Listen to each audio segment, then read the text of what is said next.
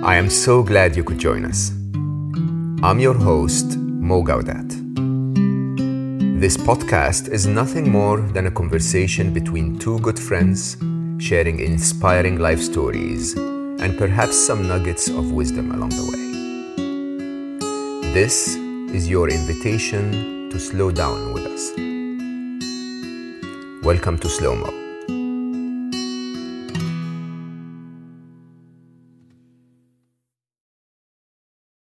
If you're like me, a lover of the environment, then for sure the Cousteau family has made a significant difference to your perception of our world.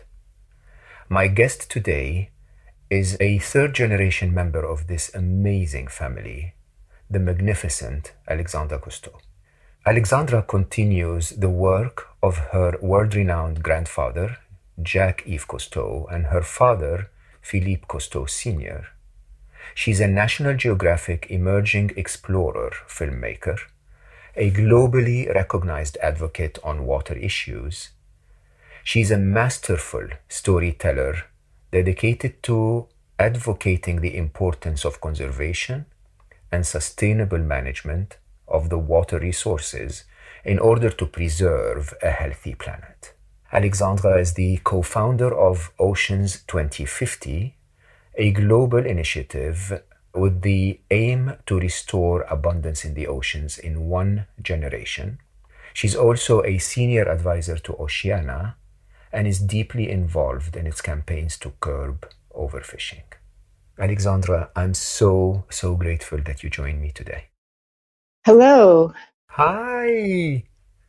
Believe it or not, one of the things I wanted to ask you today is so I'm the typical mainstream doer. I've lived my life in the fast paced tech environment, worked at IBM, Microsoft, Google. I've always lived in cities, whether in a house in the city or in an apartment building closest to the center of the city. And and of course, you know, I don't know if you know my story, but around six years ago, I lost my wonderful son and I started to really look at life differently. And part of that is recently I've been in that stage where I was saying to myself, I have spent, I think, enough of my life in the main fast paced stream. And maybe it's about time that I seriously invest in my connection to nature, in my spirituality, in my ascendance as a as to get to know me a little more. I think I know me reasonably well, but I think there is work to do. And I wanted to ask you actually, how do you do that? Because sometimes you go on expeditions and you're somewhere for four or five months and you're really, really in nature and probably not even accessible most of the time, right? If you're in the middle of the ocean, yeah, I mean, there could be connectivity, but not full connectivity. And then you come back to the real world, um, not the real world, I think there is the real world, but the real world we're used to and then you acclimate to that and then you go again. Is that actually doable? Is that something you think someone like me who's never done it can do? Be really in nature? Oh, absolutely. My husband's a city boy. He's uh, born and bred in Berlin, spent some time as a child in LA, so is a bit of a global citizen now and speaks English like an American and has traveled a lot in his life. But he was very much a kid who grew up in Berlin back when it was still West Berlin before the wall came down. And there were the things that they did in the city, but he didn't have a huge amount of access to nature. And um, I'm happy to say that uh, I've been able to fill in some of the holes in his upbringing. When we first met, I took him to learn how to scuba dive in Belize. I took him to catch frogs uh, in the middle of the night in a wetland outside of DC in Maryland. And I've been able to introduce him to some of the other childhood memories that I had that meant so much to me. And it was really fun because every time we did something like that, he'd be like an eight year old kid. Yeah, I miss that so much. Yes, and even, even once he joined us in Alabama on expedition in 2010, and two of my camera guys were going out at 10 o'clock at night to film crocodiles in the river, or alligators rather, and they invited him to go along. And so he went out filming alligators and poisonous snakes in an Alabama swamp in the middle of the night, wow. uh, which was something he never thought he would do. it's definitely something I wouldn't think I would do either. I mean, it's a life changing experience almost, right? It is. It's transformational. And I think I grew up on expedition. I went on my first expedition when I was six months old and grew up with the camaraderie of the crew and traveling a lot and always being exposed to new faces and new places and new sounds and smells and ideas and cultures and food. And uh, that to me feels like home when i'm with a small group of people and we're on a mission and we're telling a story it's always been my happy place either as a child or as an adult but a lot of the work that i do is also about trying to protect and restore what we're losing oh yeah and when i did work in the field i lived in central america for a couple of years and we would constantly be taking one step forward and two steps back. We'd work for two years to get an anti shark finning legislation passed in a Central American country. And then new president would come in and he would get rid of that legislation that we had worked so hard to get passed. And suddenly people would be finning sharks again. And I realized that that kind of field work is not what I'm cut out for. It's too painful. It's really painful. So I'm much better off supporting those people who are heroes to me for the difficulty of the work that they do, just the emotional difficulty of the work that they do. Like you have to be a really special kind of person to work so hard to build something and half the time watch it get torn apart and just jump right in and rebuild it again. So that I support them wholeheartedly and admire them so much for their resilience. And I find my place in storytelling and advocacy with heads of states or CEOs or university students or local communities, really the one on one conversations about specific policies or legislation or issues that we want to solve. And I've been doing that for about a decade with Oceana, which is the largest NGO dedicated exclusively to oceans. And I've done it on my own as well for my own projects. And I think that's where I can see real progress and have a real role to play that isn't as painful as it can be in the field. And of course, living in nature is restorative to me. Here in the countryside, we have frogs and birds and grasshoppers and insects that are singing 24 hours a day. I spend my day with them, I spend my nights with them, I hear them all the time. And that background noise of abundant nature that's healthy and diverse and thriving, it's such a soothing feeling when you're dealing with so much loss. I feel your pain, by the way. I go through that myself because I'm also trying to fight a big fight where I think we're constantly deluded by the way we raise our children, the way we educate them, and the idea that we educate them for success, which is sadly destroying our planet but making them very unhappy, and that we actually don't really ever teach our children to grow up to appreciate nature. We don't teach them to grow up to be happy, to know the techniques of happiness. We don't teach them to love themselves. Actually, as a matter of fact, we teach them to almost compete with themselves. And it's sad because you can see that your efforts, regardless of how hard you can try, will either sometimes be reversed or will just not reach everyone really. And I think the question then becomes what gets you to continue to do it? I mean, your effort around Oceans 2050 is quite remarkable and it's quite ambitious when you think about it. You know, you're saying in one generation, that's a massive ambition. What gets you out of bed to do it? That's difficult. Well, a lot of things changed for me when my daughter was born. Yes. And, and I had been talking a lot about conservation and sustainability which were ideas that my father helped to articulate for the first time in the 1960s around mm-hmm. the ocean. And over time, I realized that those are ideas that served the last generation well. But we are in a situation now with climate change and the loss of biodiversity and pollution that requires us to be more ambitious than simply sustaining what's left. And I was at a fisheries symposium a number of years ago when it all really fell into place in my mind. And I was talking with a fisheries scientist about the North Atlantic cod populations, which are fascinating fish. And in fact, there's a book that's been written about them because they play such a huge role in the history of the United States and Canada and even exploration and Europe. They're an amazing species. And they collapsed due to overfishing in the 1970s, which was a huge cultural shock for everybody in the Northeast corridor. And they are still at 6% of their historic Six. numbers. 6%. Yeah. Oh my God. Six. And that's considered a sustainable fishery because we could maintain that. That's ridiculous. That's my that was my thought exactly. And that's when I realized that the words that we use do not measure up to the ambition that we should have to not just maintain what's left. And in the case of the ocean, it's 50% of the ocean's wealth of life and diversity. 50% of the whales and the fish that roamed the seas when my grandfather first started exploring them 70 years ago are gone. Most of it gone in my lifetime. And so I started thinking about conservation and sustainability. And are these really words that reflect the ambition and the boldness and the courage that we need to have in this moment? And realize that from my perspective, what it really needs to be about, the conversations that we should be shaping and having, is about restoring the lost abundance. And I was talking with Carlos Duarte, who's our chief scientific advisor and an extraordinary scientist about two years ago when I was really thinking, you know, I don't want to just work to conserve and sustain the 50% of the oceans that's left. I want to work to restore the abundance that my father and my grandfather knew and that I have watched disappear in my lifetime.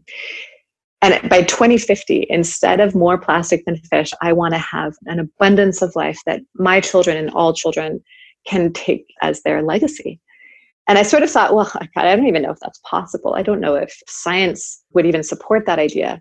And I reached out to Carlos. He said, well, actually, Alexandra I'm writing a paper about that, which Oh, is wow. usually what he's, how he answers all my questions. It's amazing.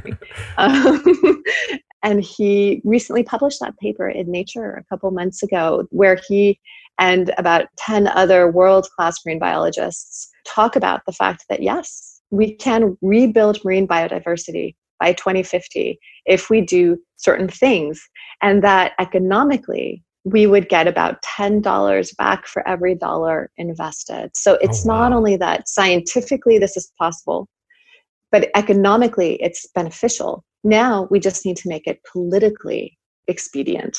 Because, you know, as far as I'm concerned, now that we have the scientific proof and the economic analysis to support that we could rebuild abundant oceans by 2050, it is a mandate for everybody to raise their eyesight to a more ambitious goal rather than just sustaining. We need to rebuild. And we know how. And we know we can do it if we do certain things in the next decade. And so that's been what all of our work has been about is identifying what are those catalysts that can get us there, which would allow us to leapfrog into an abundant future. And there are some things like seaweed aquaculture that are those tools that can help us get there and, and that can have a really big impact on carbon absorption oh, in the oceans and climate change mitigation and jobs and coastal protections and fisheries increases and deacidification and reoxygenation of seawater and on and on and on. It's sort of a miracle thing. So we've been involved in that and looking at other technologies that can be catalytic and other ideas and organizations that are challenging the status quo of how we approach ocean conservation. What's crazy to me is that I have heard people say, well, things aren't looking good. We need to do more of the same thing. And I'm like, the same thing hasn't been working. so why don't we try something new? Unbelievable. First of all, what you just said inspires me at so many levels. The first of which, by the way, is the idea of preservation is a lie because, like Michelangelo would say, it's bad enough to set a low target and achieve it. You might as well set a high target and miss it a little bit, right? I think the problem with our world is that we are setting a low target and missing it. So we're saying 6% is enough and we'll preserve it. But the reality is that we're not very good at keeping our words and that this 6%, eventually, if we make a mistake and we'll go to 4 and then we'll say we'll preserve that, right? And I think that's really, really a big issue. I think the other side of this is when you say it's doable, that's actually really inspiring. It's quite important for people to know that it's doable. So Absolutely. What do you mean doable? So seaweed seems very logical to me. I worked in Google X on a project that was attempting to take CO2 out of the seawater and actually turn it into fuel, which was quite ambitious. But what I learned at the time is that most of the CO2 that we put in the environment actually ends up in the oceans. And I don't remember the exact figure, but something like maybe 80% or something like that. And so seaweed sounds like a very logical thing to do for the whole world, not just for the oceans. Now, the question is, those kinds of projects, what scale are we talking about? Is this a, a billion dollars project? Is it a $10 billion project? Or is it what? You know, what do we need to do to make that happen? Well, Carlos goes into detail it in his report, but the short answer is we need several billion dollars a year to be able to rebuild ocean abundance. But we spend that money on so many things. I mean, I was just going to say it's crazy what we spend that kind of money on. Yeah drones and uh, weapons and absolutely. Yeah. um, so the money is there. All of the money that we need to restore ocean abundance is there. And much of it is already in the system of oceans or in the system of environment or climate change. We just need to allocate it differently. And i think that there's great opportunity to do so. What i've noticed is that we are reaching a moment where i think people are finally ready to embrace change. We've been postponing the change required for so long, whether it's our own personal habits or how we pay out subsidies or whatever it is, like our trade agreements are there's so much change that needs to be done to get out the factors that are baked into our system that lead to scarcity and lead to degradation and lead to poverty and unhappiness and all these other things. But now, whoever I'm talking to even fishermen are realizing that they're pulling out more plastic than ever from their nets. Young people are deeply anxious about the future. There's mental health issues and the field of eco psychology, which is emerging. Young women are questioning whether or not they want to have children. Yeah. We have a movement for plastic, which is stronger than anything I've seen in my lifetime. I mean, the last time something like this happened was when we were saving the whales in the 1970s, and there was a global push to stop whale hunting, which was largely successful. But since then, it's sort of been all quiet on the ocean front. And now we have this outcry against plastic simply because people are seeing it on the beach and they're seeing it in the environment and they're realizing that that's not the world they want to live in. And more importantly, they don't want to participate in the problem they want to help solve the problem. And so there's enormous momentum that's building right now for the oceans and climate change. And I think that it's this is a turning point, hopefully, when we realize that the old ways are not taking us where we want to go. And we need to do things differently. And, and I think the youth are demanding that. Clearly. And I think they should. They yeah. should demand that. Yeah.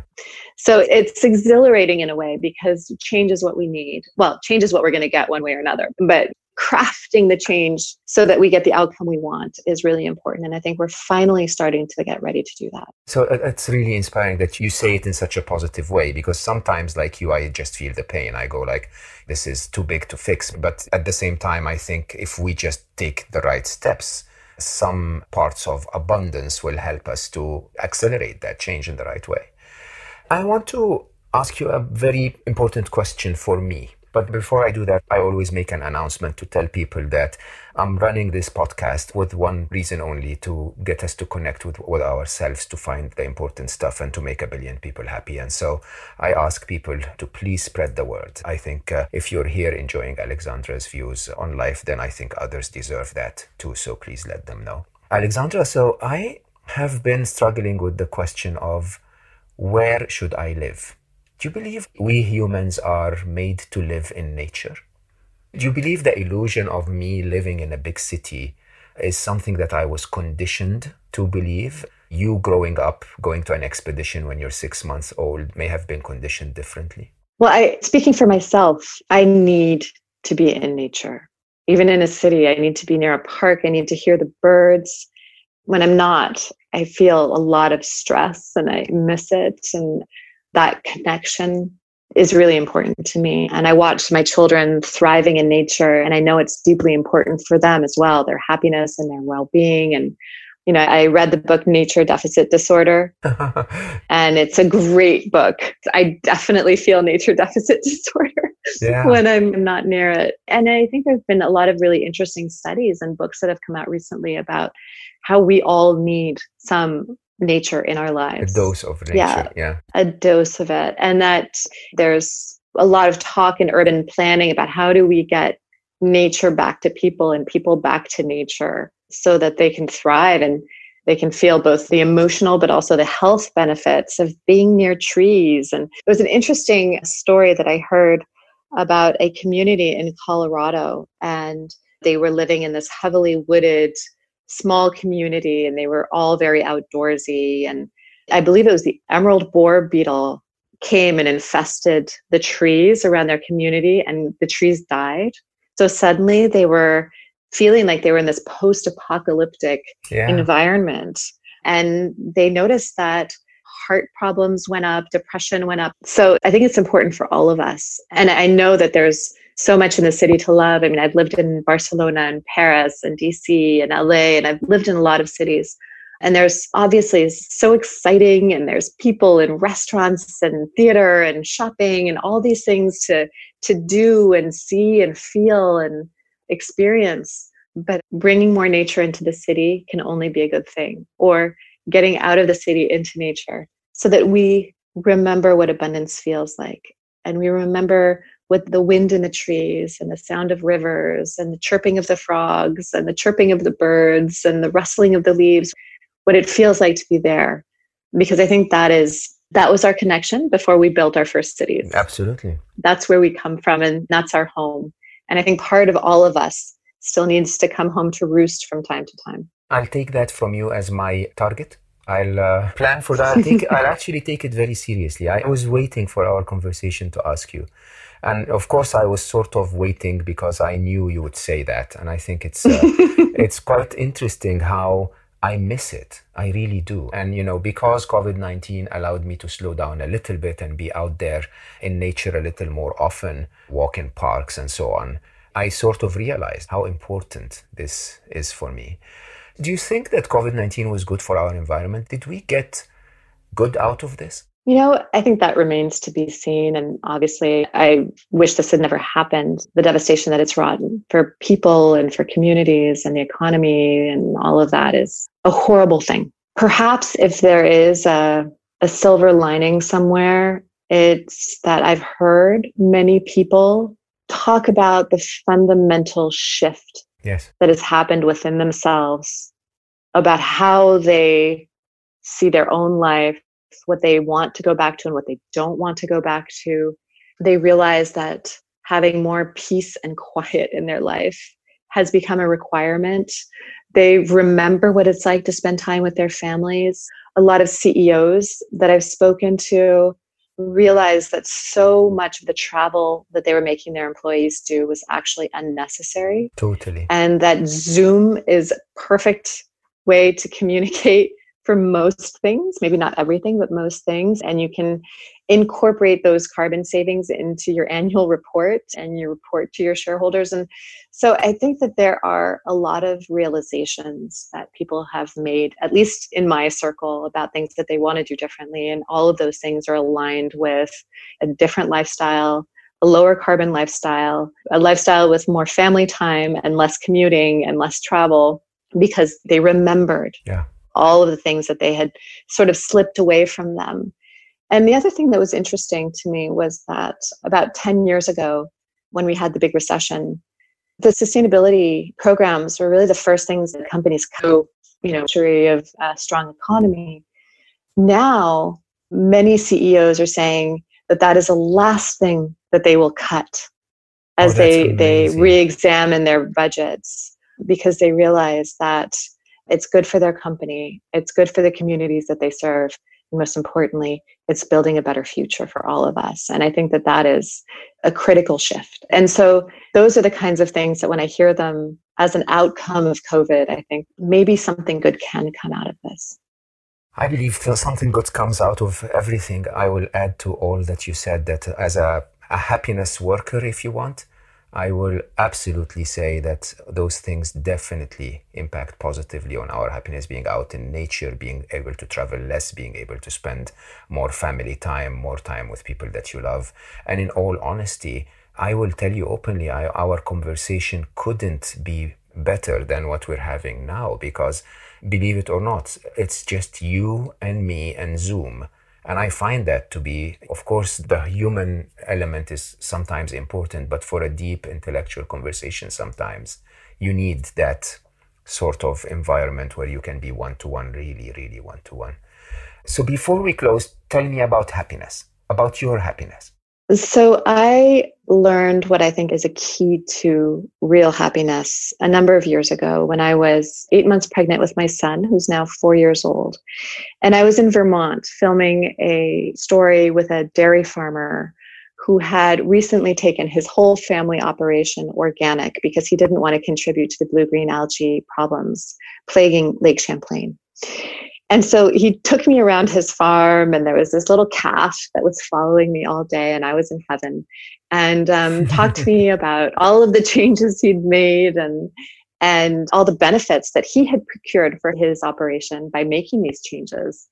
At the end of this, I asked him, I said, So, how do all of these changes make you feel? And he said, You know, Alexandra, I feel amazing because for the first time in my life, I've been able to align my beliefs and my actions. And I feel like I'm leaving a better world for my children. And I thought that was really profound and a beautiful thing to say. And I went back home and I had my son, and you know, life gets crazy after when you have a baby. And so I didn't really think about what he said again so much. But then a few months later, I was hosting a documentary for National Geographic about organic cotton. And one of the locations we went to was in India in Madhya Pradesh, which is a very traditional part of the country. There's not a lot of tourism. They're mostly cotton farmers. I was in Madhya Pradesh talking with a cotton farmer who had taken his whole operation organic to escape the negative consequences of the use of pesticides. And he showed me his farm and his crops and talked to me about how his family was healthier, his land was healthier.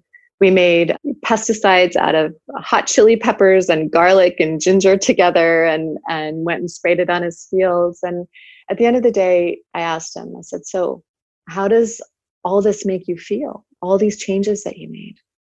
And he said to me through the translator, but basically what he said was, I feel wonderful because for the first time in my life, I'm able to align my values with my actions and I feel like I'm leaving a better world for my children.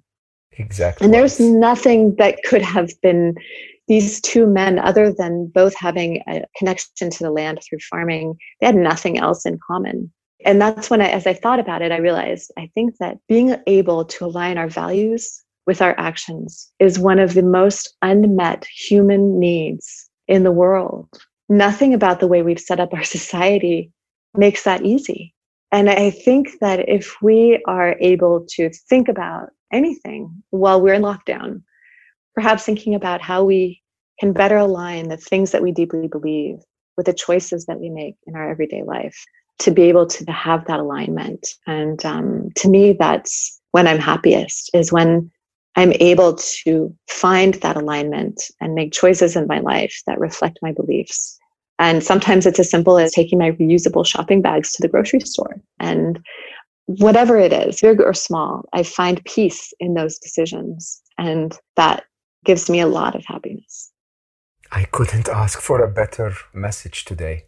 That is deeply personal to me, what you just said. I am at a point in my life, as I said, where I'm really trying to align, really trying to not just do the work, but be the person that I believe I am. And I think that's an incredible message. I think it's an incredible message to everyone listening.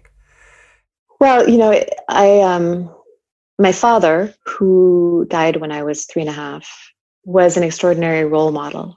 Even if I don't remember much of him in life, I've had the example of his life throughout my own. And he was extraordinary. And what he left behind was a real guide. And also, I have the guide of my children who guide me every day. Do you dream for them to have a life like yours? Your third generation, do you want them to be fourth generation?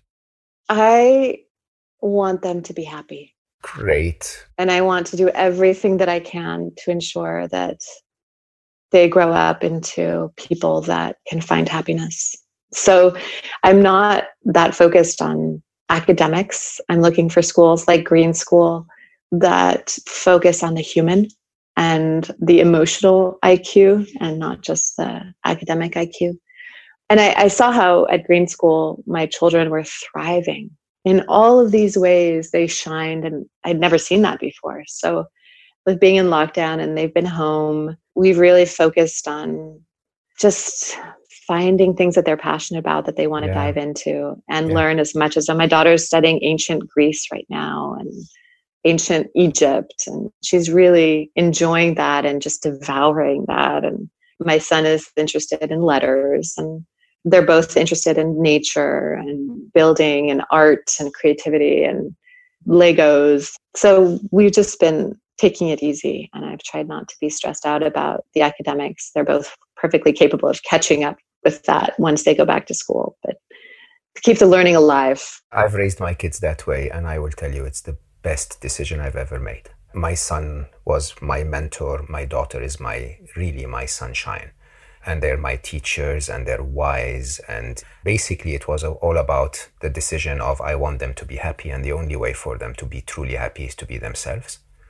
And it mm-hmm. really made all the difference in the world. Even today, Aya, my daughter is super artistic, incredibly talented and she's 25 now but she every now and then will go into maybe i should study economics and maybe i should work in a bank. And i'm like baby seriously we have enough bankers. Yes oh goodness. We definitely have enough of them. And the truth is she shines when she's in front of her canvas and expressing herself. And it's just something that we have to empower them to focus on. And the ages they are now four and eight, this is where you build that operating system if you want. That your happiness matters. You need to be successful, but the definition of success is not what the world tells us. If you put your 10,000 hours in, in something you're passionate about, you're going to be amazing at it, and that's good enough. And, you know, who knows what the world will be like in 10 years, 20 years, 30 yeah. years? The educational systems that we have were built for the industrial revolution correct and i think that at least the right decision for my family is to give them an environment in which they can feel inspired and passionate about things and confident and happy and they can follow their interests and then we'll see we'll see how that goes I pray they'll always be happy, healthy, loving, and loved, as I always say. I think these are the four things that matter. And what can I say? I adore you. I adore your family. I adore everything you've brought to our world. And I will tell you any day that you wake up feeling the pain or feeling tired, please wake up and keep doing what you're doing because you're a blessing to all of us. I really say that from deep inside my heart. You're an amazing, amazing person. Thank you so much for what you told us today. Well, thank you, Mo. And thanks for having me on your show. I really enjoyed it and I really appreciate the chance to share these ideas with people. And for all of you who joined us, thank you so much for listening. Be sure to follow me on social media. Search for Mo Gawdat, Slo Mo, Solve for Happy, or 1 Billion Happy. I know you've got a lot going on, but remember, there is always time to slow down. Until next time, stay happy.